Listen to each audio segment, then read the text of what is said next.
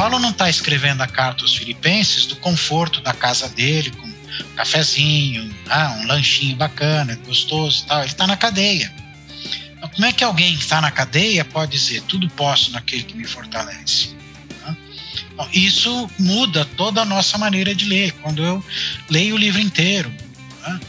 quando eu começo, presto atenção do começo ao fim de um texto, para que a nossa intenção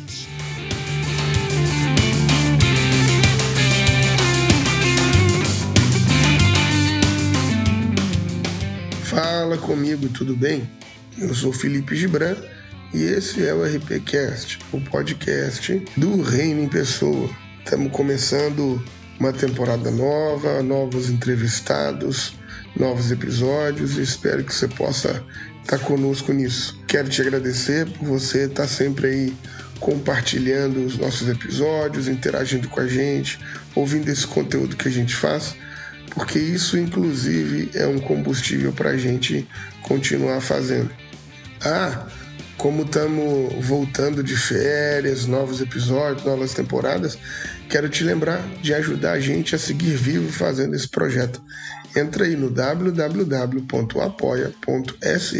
barra ORP nos ajude, dê uma contribuição, seja um mantenedor, seja uma mantenedora desse nosso podcast. Como sempre, o reino de Deus é um reino de amigos, eu nunca estou sozinho. Para esse episódio aqui, estou sempre com eles. Pamela e Walter, sejam bem-vindos. Fala pessoal, tudo bem? É um privilégio estar mais uma vez com todos vocês. Hoje nós vamos bater um papo com o querido professor Júlio Zabatiero. Eu espero que hoje seja um dia de muito aprendizado para todo mundo. Fala galera, sou a Pamela Campos e eu tô com muita expectativa, já que a gente tá virando esse ano, se Deus quiser vai ser ótimo, e com esse professor maravilhoso não tem como dar ruim. Bom episódio!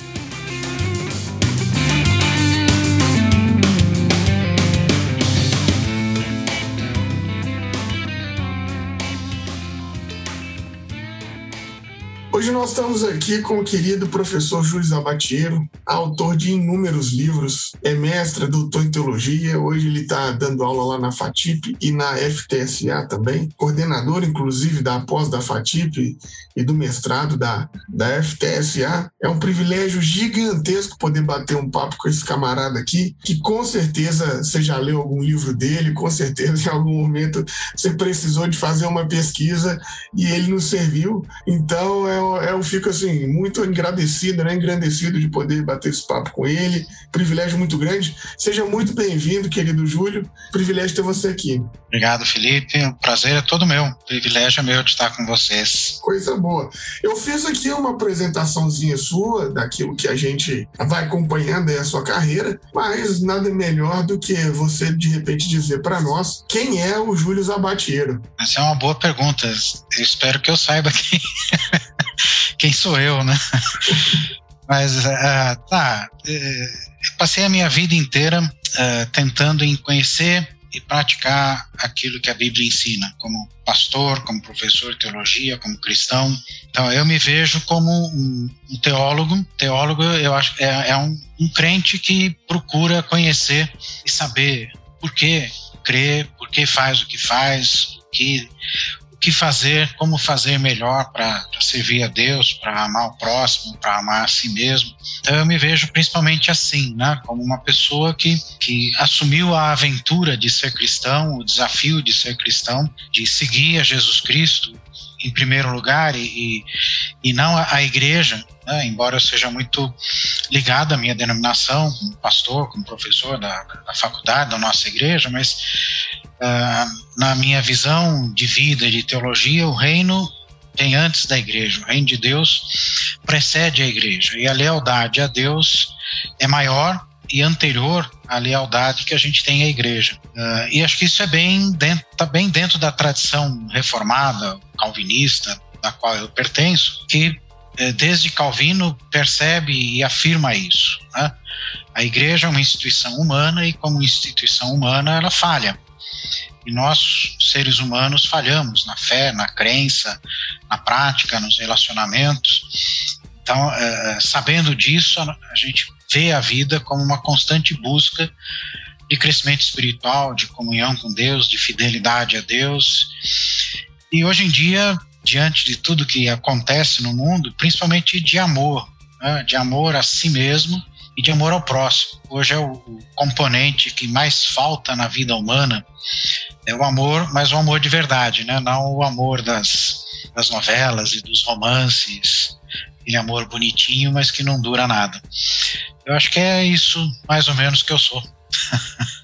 E que currículo, né? Que presença. É, Júlio, a gente já começa a ver pipocar na internet muitas pessoas defendendo as solas, toda a questão de Lutero, as questões de Calvino, a própria interpretação bíblica, mas um legado né, da reforma protestante para nós foi, sem dúvida, essa liberdade na leitura dos textos bíblicos.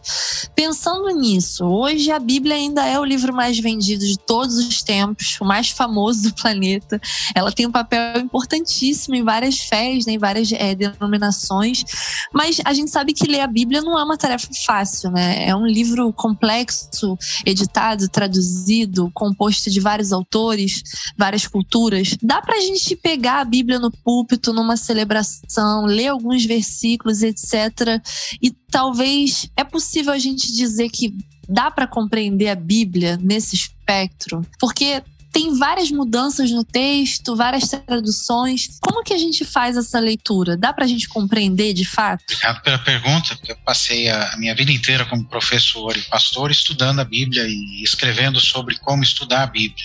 Ah, eu creio que a gente pode conhecer, sim, conhecer bem a Bíblia. Porém, a gente precisa estudar. Não basta fazer como eu fazia na adolescência, né? Fecha os olhos, ora, abre a Bíblia, põe o dedo. Então, o que, que Deus está falando comigo? Tá? Dizer, esse Oráculo, tipo de. Né? né? essa leitura intuitiva, né? Eu abro a Bíblia e Deus vai falar comigo. Ela desconsidera o, o próprio fato de que Deus escolheu usar textos escritos para falar conosco. Claro que Deus fala conosco de outras maneiras a não ser a Bíblia, mas é através da Escritura que nós temos, vamos dizer assim, aquela fala de Deus que tem critérios que fazem a gente tentar perceber a diferença entre o que Deus fala e o que a gente ouve. Então eu diria assim, eu acho que o principal problema, o principal empecilho para entender a Bíblia é não perceber que na maior parte das vezes que a gente lê a Bíblia, a gente encontra o que a gente quer encontrar. A gente acha o que a gente já sabe, a gente descobre o que a gente já sabia e, e, e acha que é uma novidade. Então, num certo sentido, ler a Bíblia sempre é ler a Bíblia com Deus e contra aquilo que a gente já sabe. É, não é o que nós não sabemos que atrapalha mais na leitura da Bíblia, é o que nós já sabemos. Ah, então, quando é, eu abro o Salmo 23, por exemplo, leio: O Senhor é meu pastor, nada me faltará. O que nos atrapalha é, é, é já essa interpretação pronta que já existe e circula na igreja, na sociedade. Bom, então Deus está do meu lado, eu vou ficar bem em qualquer, em toda e qualquer circunstância. Né?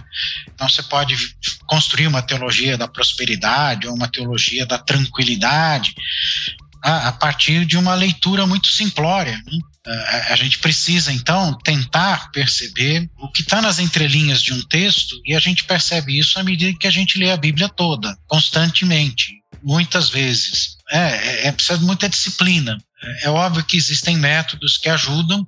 Ah, eu mesmo já, já publiquei um manual de exegese, um manual de leitura bíblica, o pessoal chama de manual de exegese porque é o termo acadêmico, mas é um livro que eu, que eu publiquei. Pensando em quem não sabe grego, não sabe hebraico, sabe ler a Bíblia em português.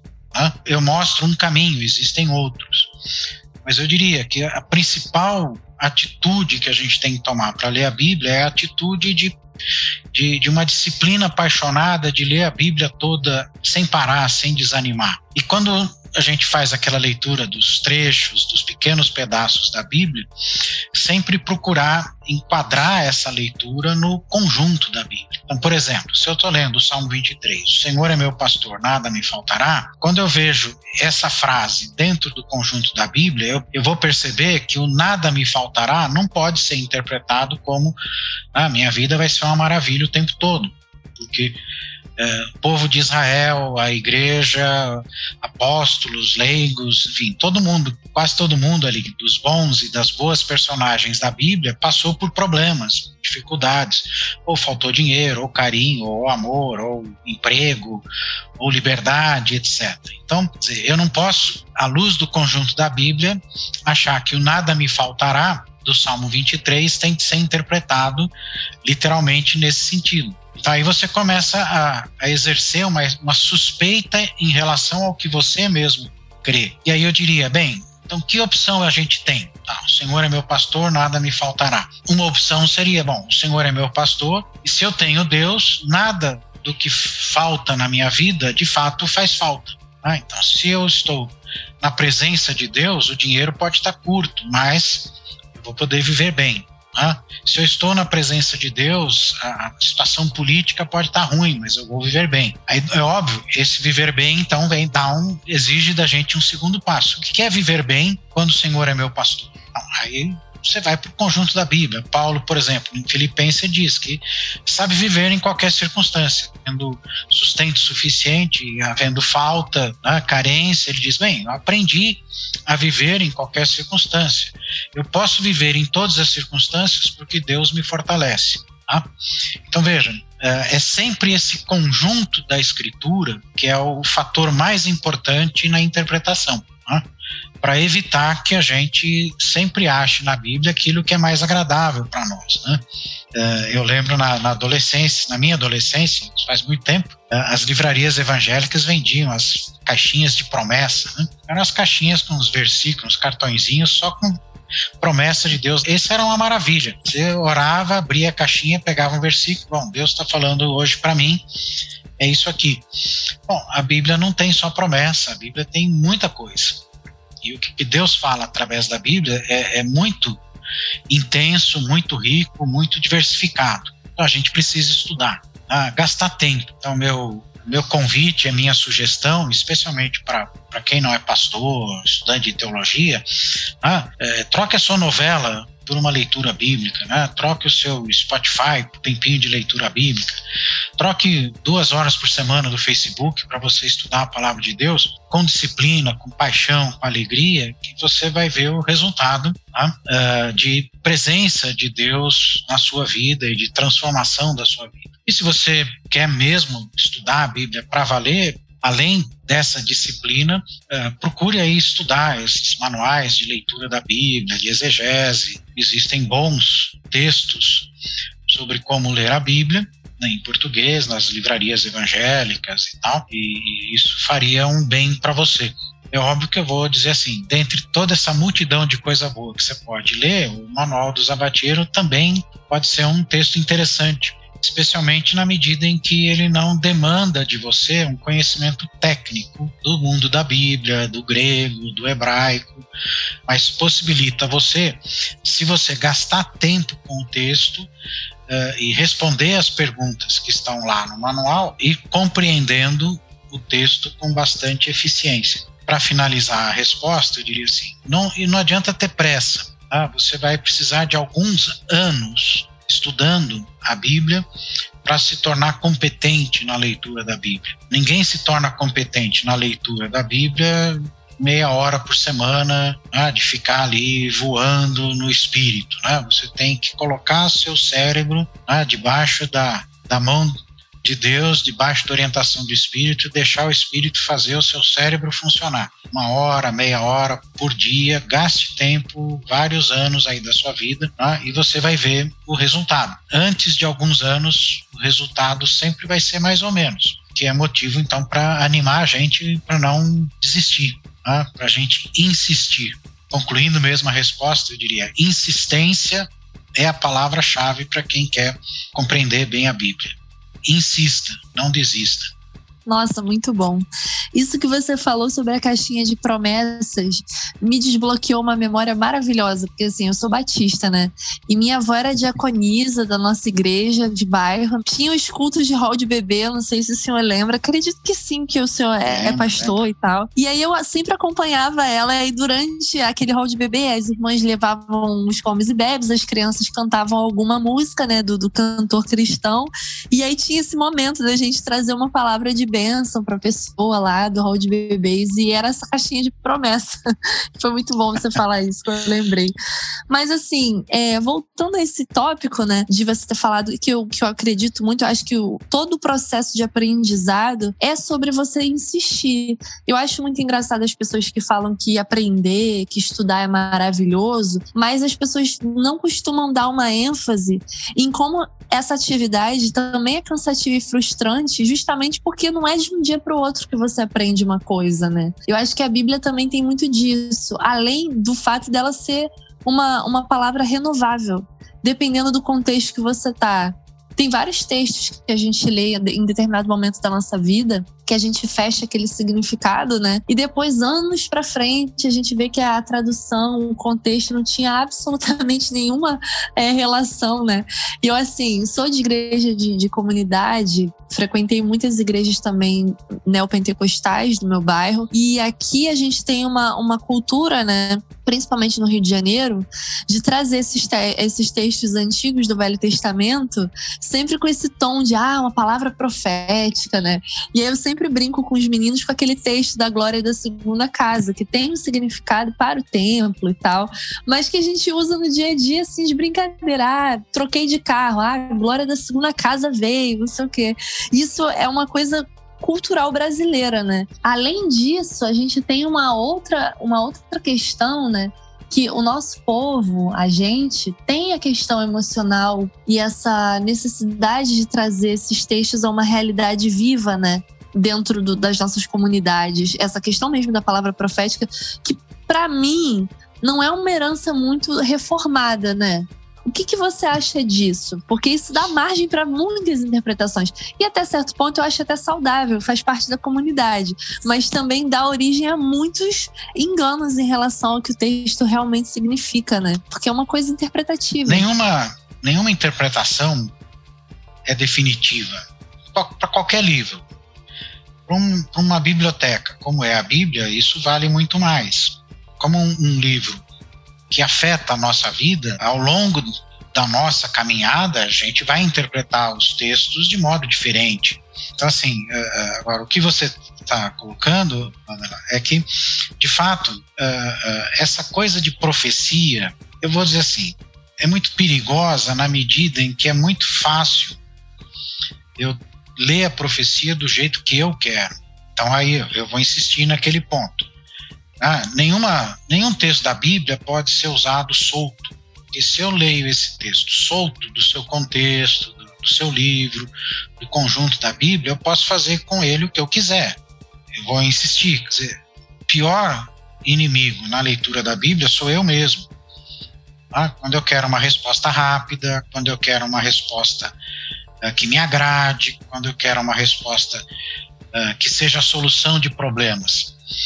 Eu acho que aí, se a gente tem uma visão mais interessante da vida cristã, melhor, mais completa, a gente é, sofre menos. Então veja, a, a vida cristã não é, não pode ser entendida como hoje em dia é muito comum a pregação e não só hoje, mas já vem de, de algumas gerações no Brasil em outros lugares do mundo também, mas aqui no Brasil isso já existe com muita intensidade. E você se converte, você se torna cristão, evangélico, para sua vida correr bem, para tudo dar certo. Ah, cristianismo. Ah, vamos assim, eu vou exagerar um pouquinho, mas depois vocês dão um desconto. Cristianismo não tem nada a ver com a vida dar certo. Se você uh, olhar para a vida de Jesus, deu tudo errado. Do, do ponto de vista humano, deu tudo errado. Você estuda a vida de um apóstolo Paulo, deu tudo errado do ponto de vista humano. Né? O camarada foi preso um monte de vezes, foi açoitado, passou fome, foi condenado, foi morto, foi executado. Ele, assim como Jesus, foi executado como subversivo político. Dizer, é, os nossos padrões humanos de tudo dar certo, eles não servem para a gente ler a Bíblia. A gente tem que inverter o processo. Usar a escritura para refazer o que nós achamos que é viver bem. Então, viver bem do ponto de vista bíblico, não pode ser identificado com ter um bom emprego, um bom casamento, uma boa casa, um bom carro, poder consumir as coisas que a gente quer, poder viajar, poder navegar na internet, enfim, fazer o que a gente quer.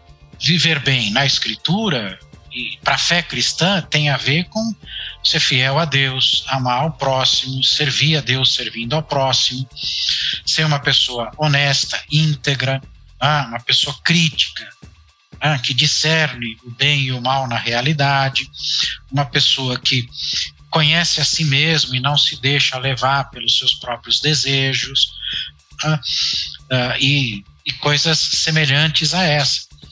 Ah, morar bem, né, do ponto de vista financeiro, viver bem do ponto de vista financeiro não é pecado, não é contra a vontade de Deus, mas não é o parâmetro não é o critério bíblico de que a sua vida está bem. Quer dizer, uh, é muito fácil a gente achar que porque tem dinheiro, ah, Deus está do nosso lado. Esse é um equívoco. Deus está do nosso lado quando nós amamos a Ele acima de tudo, ao próximo como a nós mesmos. E amar não, não tem nada a ver aí com emoção. Amar é fazer o bem ao próximo. Amar é cuidar da gente mesmo, é cuidar do próximo. Amar a Deus é praticar a vontade dele é fazer o que ele deseja, é viver como Jesus viveu. Então, é, é, todo esse negócio de profecias, de revelações imediatas de Deus para gente, é tudo muito bacana. Emocionalmente, é, é, muito interessante, mas é pouquíssimo edificante do ponto de vista da fé. Uh, eu diria, para concluir a resposta, dizer, a gente perde muito tempo em casa e na igreja com coisas secundárias. As coisas primárias da fé a gente tende a esquecer. Daí a leitura da Bíblia ser importante. Ela é um desafio para a gente voltar a lembrar as coisas importantes. Como diz lá numa das cartas do Apocalipse, voltar ao primeiro amor. O que é o primeiro amor? É fazer o que Deus quer, não o que eu quero. Esse é um desafio que a gente precisa reaprender agora no século XXI, porque nós vivemos num mundo que todo mundo acha que o o melhor é fazer o que eu quero, o que a pessoa quer. Não, o melhor sempre vai ser o que Deus quer, mesmo que esse querer de Deus não combine com o meu querer. Né?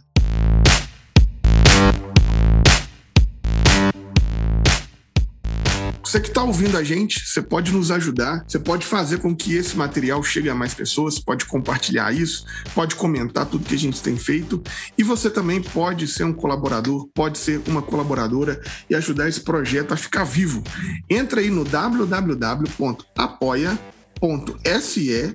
ORP e seja um contribuidor, seja uma contribuidora mensal com esse nosso trampo. E se você quiser contribuir com o nosso trabalho, produzindo conteúdos de espiritualidade libertária e antifundamentalista, é, contribua pelo nosso Pix, que é o CNPJ 3069 0482 000 110. A gente agradece a sua ajuda.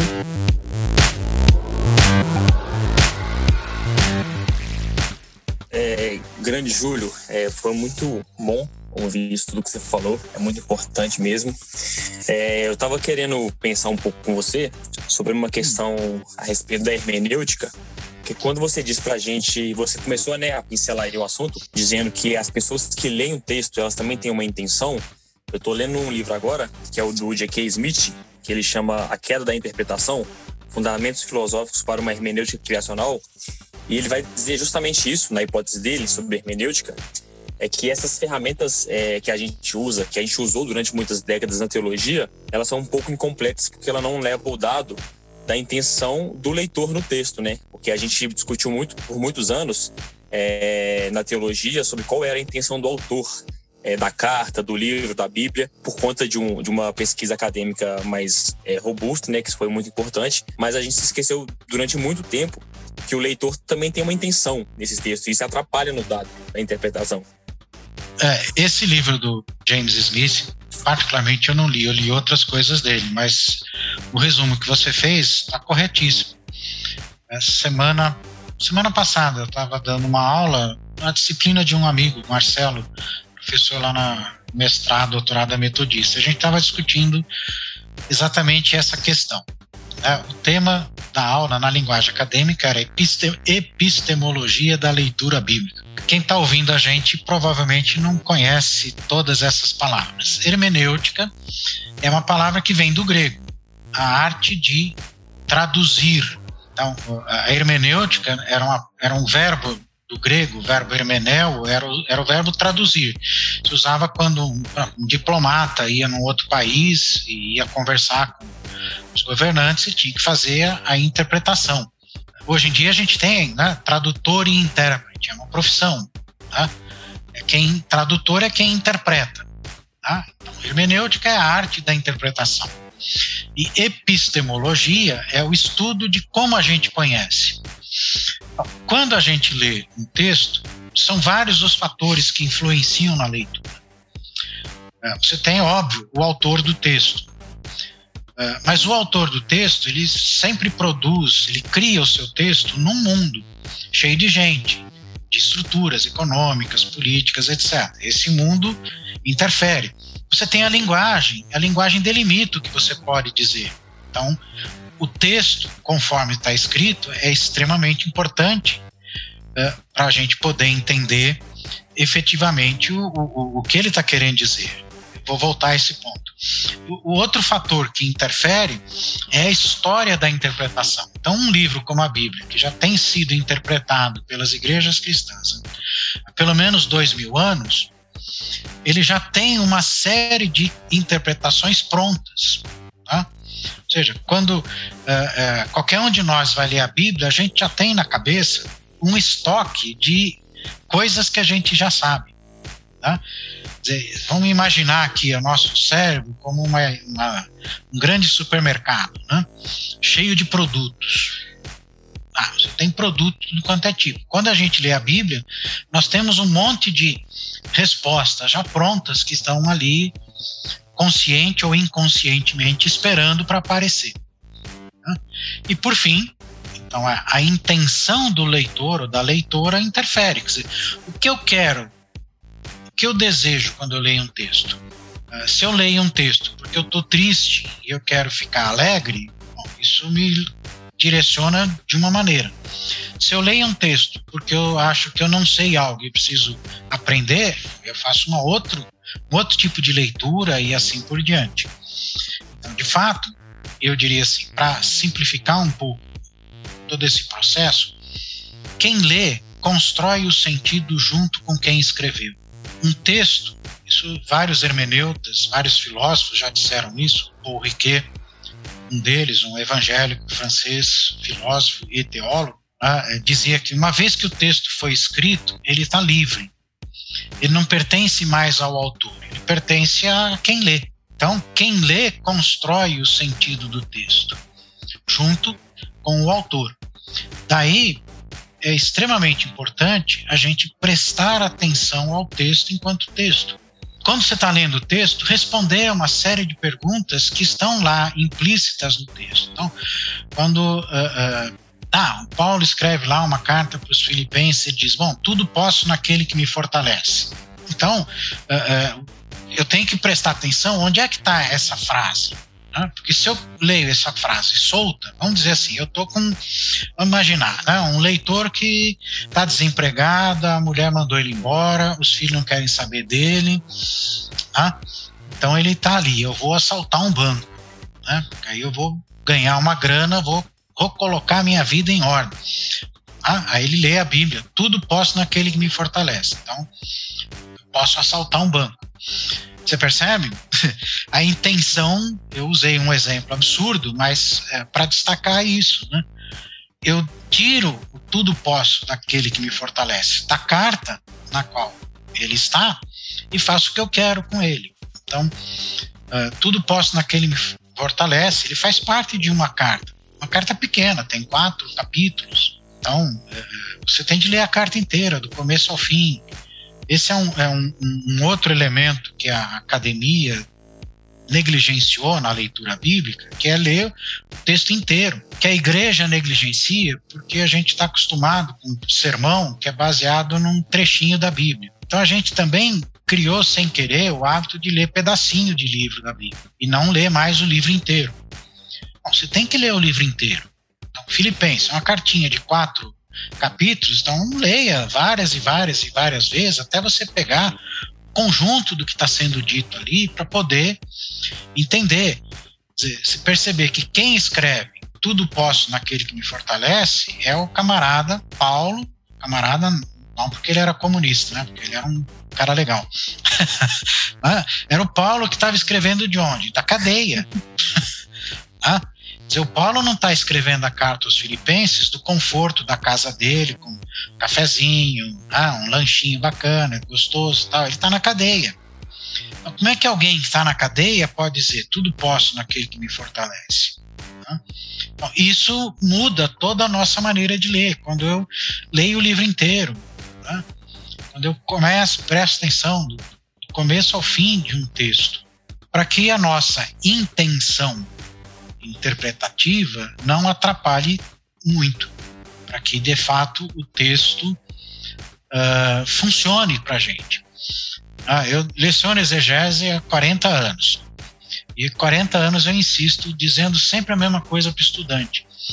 A última coisa que você vai fazer para interpretar a Bíblia é procurar uma bibliografia, comentários, dicionários, etc. Gaste tempo com o texto. Aí o aluno fica, mas o que é gastar tempo com o texto? Leia e releia. Preste atenção, quem faz o que no texto? Quem fala? Quem diz? Diz o que? Faz o que? Onde faz? Por que faz? Como faz? Dizer, é, é, são perguntas básicas. Eu mencionei meu manual de exegese, ele, todo ele é montado em cima dessas perguntas. Estou até pensando em fazer uma, eu brinco, uma edição de bolso, né, só com as perguntas, sem todo o aparato, né? mais técnico, de explicações e tal. Ah, pergunta para o texto que ele quer dizer. Bom, tudo posso naquele que fortalece. Quem disse isso? Onde disse isso? Quando disse isso? E tudo isso está dentro do texto. Ah, Paulo, que estava na cadeia, quando ele disse isso? Quando ele estava preocupado com os filipenses, está lá no capítulo 1. Estou preocupado com vocês, eu queria visitar, não pude. Percebe? O texto te dá todo o, o instrumento que você precisa para entendê-lo. Você tem que levar a sério o texto, fazer aquela coisa básica que é ler, que é uh, algo que a gente desaprende na escola, né? Uh, é, para completar e terminar a minha resposta, eu disse: a gente, ah, eu tenho filhos, tenho netos, como pastor, sempre tive crianças na igreja, eu sempre prestava muita atenção na criança antes de ir para a escola até os seus quatro, cinco, cinco anos por aí, a criança é uma excelente exegeta. Tudo que você fala para ela, ela entende.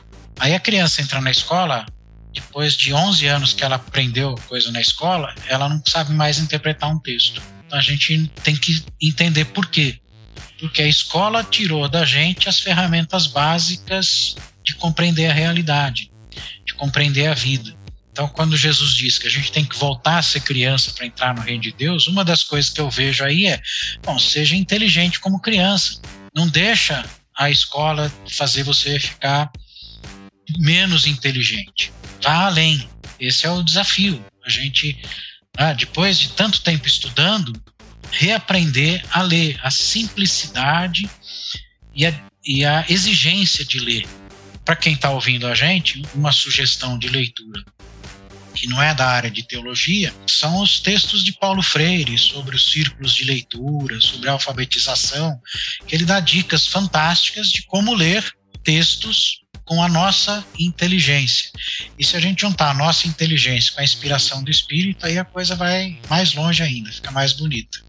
Nossa, uma pausa, uma pausa só para poder enaltecer esse momento que ele está falando de Paulo Freire, antes que a galera comece a dizer que a gente é de fato comunista. Esse.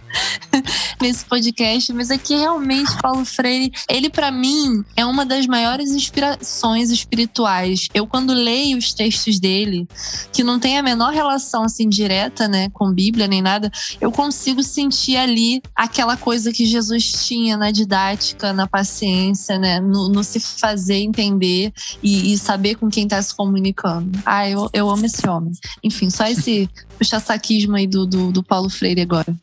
É, Paulo Freire, que eu saiba, ele nunca foi comunista, né? Isso é folclore. Paulo Freire era um cristão muito dedicado à sua fé, era um católico, mas é, com toda certeza humana era um cristão convertido, é, muito comprometido com a sua fé, com as pessoas, com a, a melhoria da vida das pessoas. A gente tem que esquecer esse negócio de ideologia, botar rótulo de direita, de esquerda. Para de botar rótulo nas pessoas. A pessoa não é rótulo. Ah, ninguém é uma ideologia só. Ninguém é só uma ideia, ninguém é só uma religião. Cada pessoa é uma pessoa que Deus ama e Deus não põe rótulo em ninguém. Então Deus não ama ninguém diferente. Pode ser de centro, direita, esquerda, branco, negro, indígena, africano, australiano. Deus nos criou e ama todos nós igualmente. Isso é básico. A gente tem que parar de rotular as pessoas e amar as pessoas como Deus amou. Amar sem rótulo. É, isso é parar que senão eu prego. Isso é fantástico. Fala, Felipe. A gente, é, domingo agora, inclusive, a gente tem uma experiência aqui de uma igreja local, aqui em Belo Horizonte, que a gente está iniciando, estamos indo para o segundo mês, assim. É, e a nossa igreja, realmente, assim, ela é majoritariamente de pessoas que têm um, um, uma opção, assim, política de esquerda, né? E aí, é, eu estava na, na administração da palavra dizendo isso que você estava dizendo, que na mesa de Jesus não tem rótulo, não tem, não tem nada disso. Brincadeiras à parte, está até falando, na mesa de Jesus senta Lula e Bolsonaro, eu estava até brincando. Eu até queria que o Bolsonaro sentasse primeiro. Mas brincadeiras à parte, a gente tem que aprender a fazer esse tipo de rolê porque a gente está perdendo as nossas famílias, as boas relações. Então, é, eu estava dizendo nisso da importância, porque é, a gente já não visita mais um tio, um tia, uma avó, por conta da, da perspectiva da polaridade e quanto que isso é prejudicial e anticristão, indiferente do seu, do seu recorte político. É, é, vamos dizer assim, né? Mas até falando dessa questão de, de da polarização e, e, tal, mestre, eu queria que a gente batesse um papo sobre o que eu tenho observado, assim, que é uma grande onda, não no Brasil, mas no, em todo mundo, é, do conservadorismo, da perspectiva do dogmatismo, e isso com certeza também reflete no ambiente religioso. Cada vez mais eu vou ouvindo, principalmente as pessoas mais novas, assim, sobre, ah, mas o que é a verdade?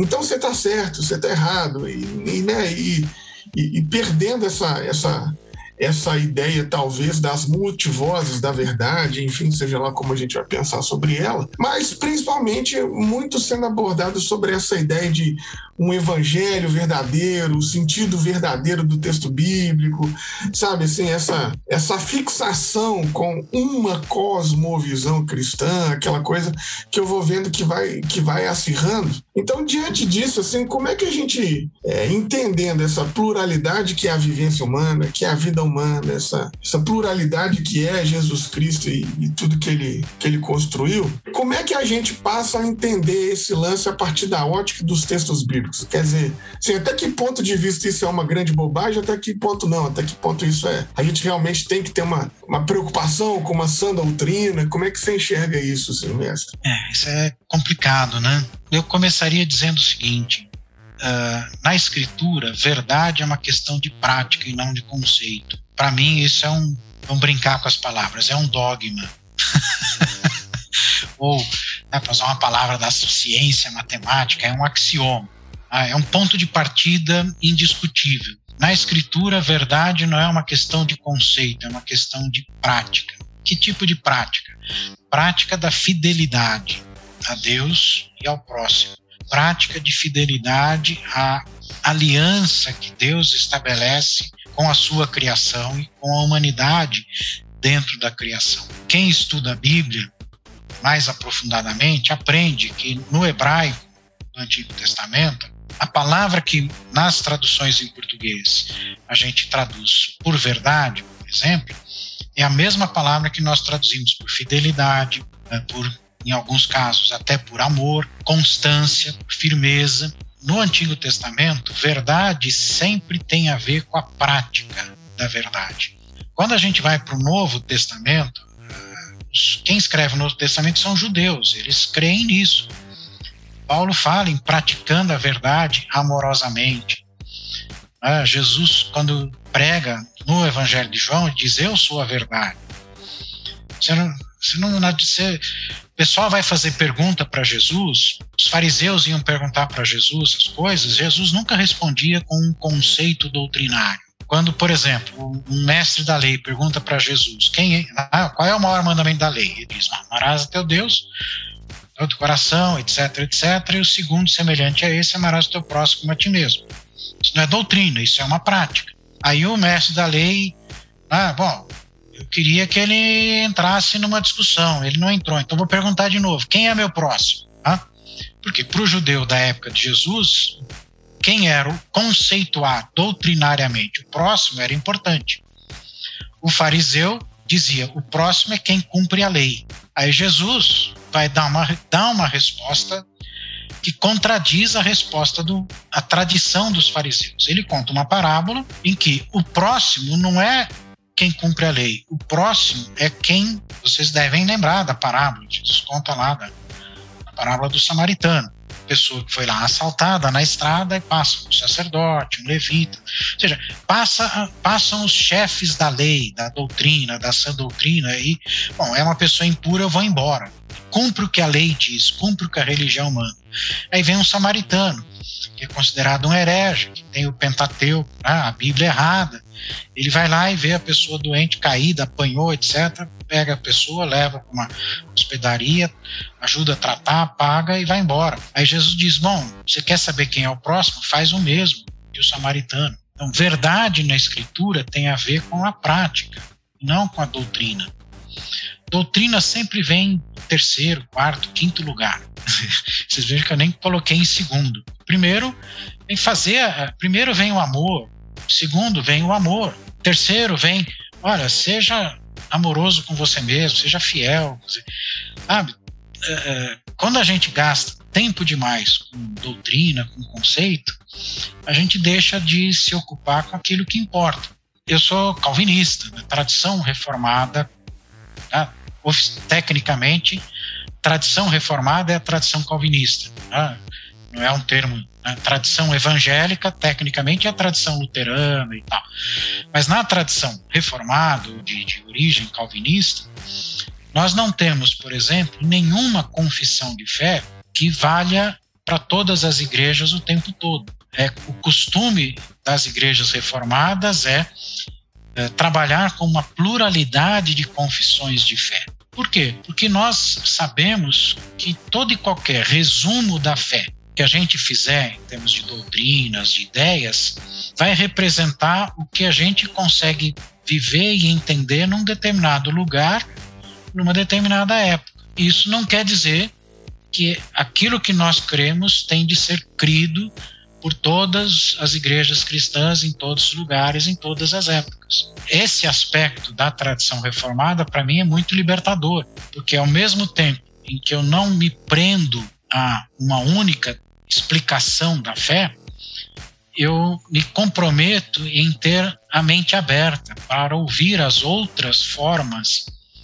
de interpretação da fé que as igrejas, ao longo do tempo e no espaço, nos diferentes países, continentes, etc., eh, entenderam e construíram. Uh, eu, eu, às vezes, gosto de, de, nas aulas, fazer essas brincadeiras sérias.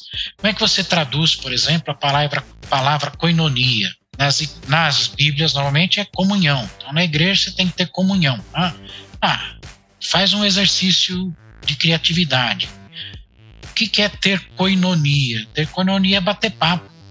É poder olhar na face do outro, poder olhar no rosto da outra pessoa, bater um papo, conversar, concordar, discordar. Isso é comunhão é olhar no outro face a face. Eu lembro de um, de um missionário presbiteriano, já voltou faz tempo nos Estados Unidos, ele foi professor no, no Seminário Presbiteriano do Sul, ele costumava dizer, Carlos Bosma, ele costumava dizer, como é, é, como é possível ter comunhão com a nuca do seu irmão?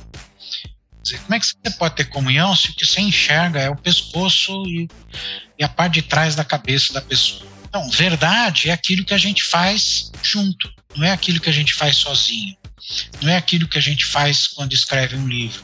Verdade é aquilo que a gente faz junto quando vive, praticando a vontade de Deus no dia a dia. Esse podcast é um oferecimento da editora Recriar, que tem produzido vários conteúdos a respeito de teologia libertária, ciências da religião e outros temas. Dá uma conferida no catálogo deles, você vai se impressionar com a quantidade de material produzido por intelectuais evangélicos, cristãos e de outros segmentos religiosos. Esse episódio tem um apoio e oferecimento da Faculdade Unida de Vitória, que é uma das maiores polos teológicos do Brasil. E não só teologia, a Faculdade Unida de Vitória tem vários outros cursos que você pode entrar lá e conferir se algum desses cursos aí é o que chama a sua atenção, que faz a sua vocação, é que você pode estudar tanto à distância, né, como semi-presencial. E nós estudamos na Faculdade Unida, fazendo a nossa teologia lá. É um curso que a gente super recomenda, porque de fato vale muito a pena. Faculdade Unida de Vitória tem produzido talvez o melhor conteúdo teológico do Brasil. Nós também temos uma parceria com a editora Saber Criativo, que publica os melhores livros sobre teologia latino-americana do Brasil, com a nossa querida amiga Regina Fernandes, uma das maiores teólogas da América Latina e que faz um trabalho impecável. Além disso, nós temos uma parceria também com a Academia Cristã, uma editora que se preocupa em trazer o melhor da teologia acadêmica e traduz vários grandes autores conceituados, como James Dunn, é, Jürgen Moltmann. Então, vai ser um melhor lugar para você fazer suas pesquisas acadêmicas mais sérias. É, a gente aqui é todo mundo seminarista, né? O Gibran, é, a gente faz teologia, a Pamela tá fazendo mestrado em história aí. E a gente tem esse hábito de, de, comprar os manuais, aqueles que você indicou lá no início. A gente tem essa preocupação em, em estudar a teologia e a Bíblia a fundo. E uma das coisas que a gente é, sempre se depara, assim, é com o problema das traduções, né? Das várias traduções, dos problemas de tradução. E existe, para mim, na minha cabeça, uma falácia de que a gente precisa é saber grego e hebraico para poder ler a Bíblia certo. Inclusive, tem vários seminários e, e pessoas vendendo cursos sobre isso para dizer que a gente não consegue ler a Bíblia sem saber grego e hebraico. E os manuais, eu acho que às vezes eles ajudam. Por que, que eu estou dizendo tudo isso? Porque muitas pessoas não vão ter acesso, tempo, né, para poder fazer um curso bom de grego, de hebraico. É, os seminários teológicos, eles ensinam uma noção muito básica, né, um curso introdutório. Eu queria que você comentasse um pouco disso com a gente é, a importância né, da gente saber separar aquela pessoa que é um acadêmico que vai fazer um mestrado, vai seguir na área é, das línguas, né, da tradução, daquelas pessoas que fazem teologia para a vida real, para a igreja, para a vida do cotidiano, se elas realmente precisam se aprofundar nessas línguas antigas. Eu, eu acho que isso é uma coisa assim, bem. Esse negócio de saber grego e hebraico é, é muito um, um, uma regra do ambiente acadêmico que expulsa as pessoas. Tá? É uma regra ruim, enquanto regra, que faz uma diferença entre quem sabe e quem não sabe. Em termos bem concretos, é claro que quando você lê um texto no idioma em que ele foi escrito, se você sabe esse idioma, você tem uma interpretação desse texto, tem uma compreensão. Se você lê o texto numa tradução, você já vai ler o texto interpretado por alguém. Agora, a gente não. A maior parte das pessoas não consegue ler em um segundo idioma. A gente lê no nosso idioma. Tá? No caso da Bíblia, eu realmente eh, eh, eu não vejo nenhum problema. Pessoa que não sabe grego, hebraico e aramaico, que parte do Antigo Testamento está em aramaico, entender bem a Bíblia. Nós temos traduções boas. Toda tradução tem limite, mas nós temos boas traduções no português. E no fim das contas, espera aí, ah, Deus não, não seria uma pessoa tão chata a ponto de dizer, olha, só vai entender o que eu quero quem sabe grego, hebraico e aramaico. Cá entre nós aqui, tá? 95 96% das pessoas que estudaram grego e hebraico num seminário, na faculdade de teologia, não aprenderam nada ou quase nada, não sabem ler grego e hebraico. Então não adianta, você saber mal uma língua é, é pior do que você não saber nada. Então, ah, os meus colegas professores, professoras, eles ficam bravos comigo. Júlio, você tem que defender conhecimento de língua original, isso é indispensável. Não, é indispensável para quem quer. Para mim, por exemplo, é indispensável. Eu, eu preciso conhecer as línguas originais da Bíblia porque o meu serviço a Deus é estudar a Bíblia. O ministério primeiro é estudar a Bíblia. Agora, qualquer pessoa pode entender a Bíblia no seu idioma, português, inglês, japonês, seja qual for, sem necessidade de estudar grego e hebraico. Para que esse, essa nossa ignorância boa não seja uma coisa ruim, minha sugestão é, em vez de tentar estudar grego e hebraico, compra lá um dicionário de teologia bíblica, ah, sei lá, o dicionário da Vida Nova, da Paulo, da Paulinas, ah, da Haste, vocabulário bíblico, enfim, um dicionário de teologia bíblica, que ele explica os sentidos das palavras mais importantes no seu mundo. Então, isso já, a meu modo de ver, já ajuda a, a pessoa a separar o que a palavra significa em português do que a palavra significava no mundo antigo. E veja, qual é o problema? O problema não é se eu sei grego e hebraico. O problema é, quando eu leio João 3,16, Deus amou o mundo. Deus, para nós, tem um sentido. Para os judeus antigos, João, um deles que escreve, Deus tem outro sentido. Amar para nós é uma coisa, para um, para um judeu cristão do primeiro século, amar tem outro significado. Mundo para nós tem um significado, texto tem outro. Então, esses dicionários, esses vocabulários de teologia bíblica vão nos dar as pistas para a gente perceber a diferença que existe entre o que eu vejo, meu conceito hoje e o conceito bíblico no passado. A minha ideia de Deus, de justiça, de salvação e as ideias de Deus, justiça e salvação no passado. Isso é mais importante do que conhecer a língua original do texto bíblico, conhecer o mundo, a cultura teológica do texto bíblico. Sensacional, e Júlia, a gente não poderia concordar mais. E agora a gente já está caminhando né, para o final. Eu queria te fazer só essa última pergunta, porque se por um lado a gente tem dentro do ambiente acadêmico teológico essa necessidade que as pessoas batem na tecla, né, de limitar ali a, a leitura bíblica através das línguas antigas e tudo mais, por outro lado a gente também tem um fluxo de uma galera querendo fechar cada vez mais o que, que é interpretação bíblica, interpretando o texto bíblico de maneira literal, inerrante, ahistórico, mas ao mesmo tempo a gente vê essa galera manipulando os textos para aquilo que convém. E aí a gente entende essa corrente como fundamentalista.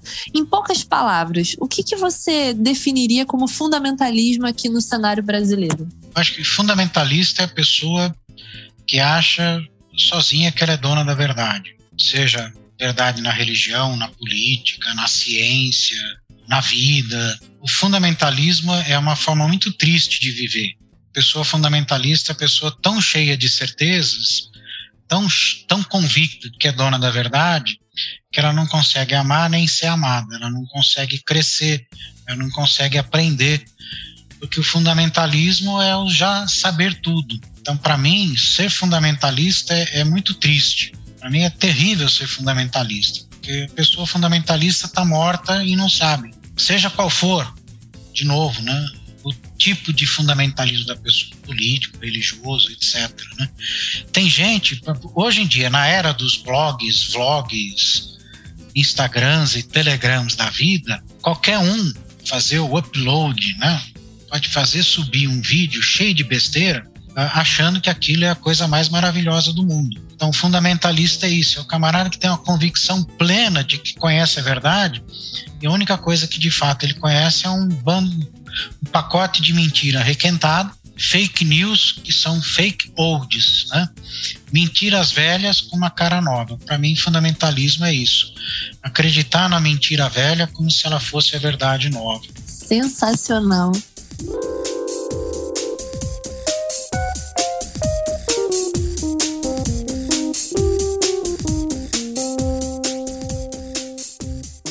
Nós estamos caminhando aqui para finalizar o nosso papo, mas eu não poderia deixar de perguntar para você, e até porque é, é, eu me identifiquei muito, foi, foi uma forma de mais, mais holística assim, que, eu, que eu encontrei de, de, de fazer a minha caminhada teológica, me identifiquei demais com, essa, com esse seu processo. Então, de repente, a gente poderia finalizar aqui com você falando para a gente um pouquinho sobre o que é, popularmente a gente acaba chamando de método discursivo, mas é o que você chama aí de método semiótico discursivo, né? que é essa perspectiva de, de, de encarar o texto levando em considerações todas aquelas ferramentas que estão ali, né? O, o tempo, o espaço, enfim, vou deixar para você mesmo falar um pouquinho para a gente sobre esse método semiótico discursivo para a gente finalizar aqui com essa ideia. É, vou tentar ser conciso, né? Rapidinho.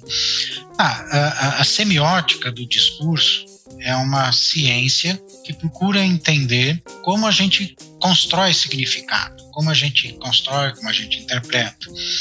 E a semiótica do texto, né, a semiótica discursiva de textos, desenvolveu uma série de conceitos e ferramentas para entender textos, para entender a, a linguagem expressa nos textos. Toda teoria semiótica parte de um, de um ponto, o ponto de partida da compreensão do texto, do discurso, é o que a semiótica chama de enunciação, ou seja, é o que eu falo. Né? Então, uh, se eu estou falando aqui para vocês, olha, foi um prazer conhecer vocês. Que, como é que eu entendo esse texto? Eu tenho que entender, bom, quem disse foi um prazer conhecer vocês? Quer dizer, eu disse, tá? eu, Júlio, para mim, conhecer vocês foi um prazer. Eu estou expressando um sentimento. Se foi um prazer para vocês ou não, se, se é um prazer, dizer, que tipo de prazer, não, eu simplesmente disse, foi um prazer conhecer vocês essa frase falada no contexto em que nós estamos, ela significa apenas olha, eu não conhecia vocês, agora eu conheço, a gente pode, quem sabe, começar uma amizade, é um contato legal. Se eu digo essa frase num contexto em que eu tô com a minha esposa, no quarto, bonitinho, né? A gente tá lá se beijando, aquela coisa toda, foi um grande prazer, significa uma coisa completamente diferente. a teoria semiótica, quando ela trabalha com texto, ela sempre parte desse ponto fundamental. O que alguém diz? Eu digo algo para alguém dentro de um mundo, dentro de um, uma cultura. Então eu não posso deixar de, de, quando interpreto um texto, deixar de fora nenhum desses elementos. Quem disse, a pessoa que ouve e o mundo cheio de ideias, de valores, de, de, linguagem em que o texto foi escrito. Minimamente, teoria semiótica do discurso é isso: tentar entender o processo mediante o qual nós, usando a linguagem, construímos sentido.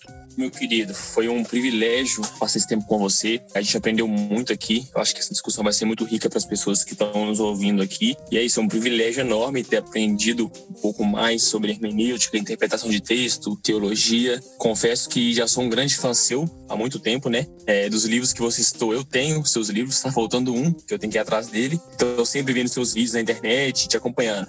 Obrigado, professor. Eu que agradeço. Agradeço o convite de vocês, agradeço a oportunidade de falar com vocês, conhecer vocês. Eu, né, como eu disse antes, eu dei uma olhada no blog, no site de vocês, gostei. Eu pretendo voltar mais vezes para frequentar ali o texto, né, o site, a página de vocês. E estamos aí, o negócio é esse, a gente tem que aprender junto. Viver é não parar de aprender nunca.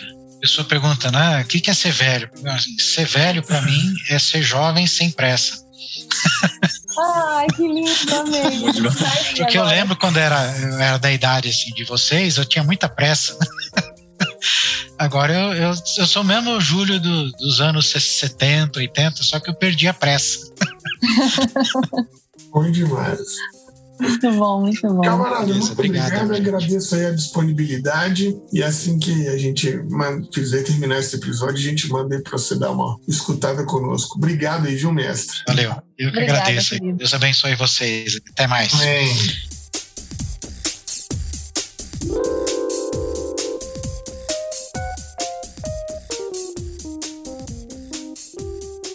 Esse podcast foi editado por Fê Bulba.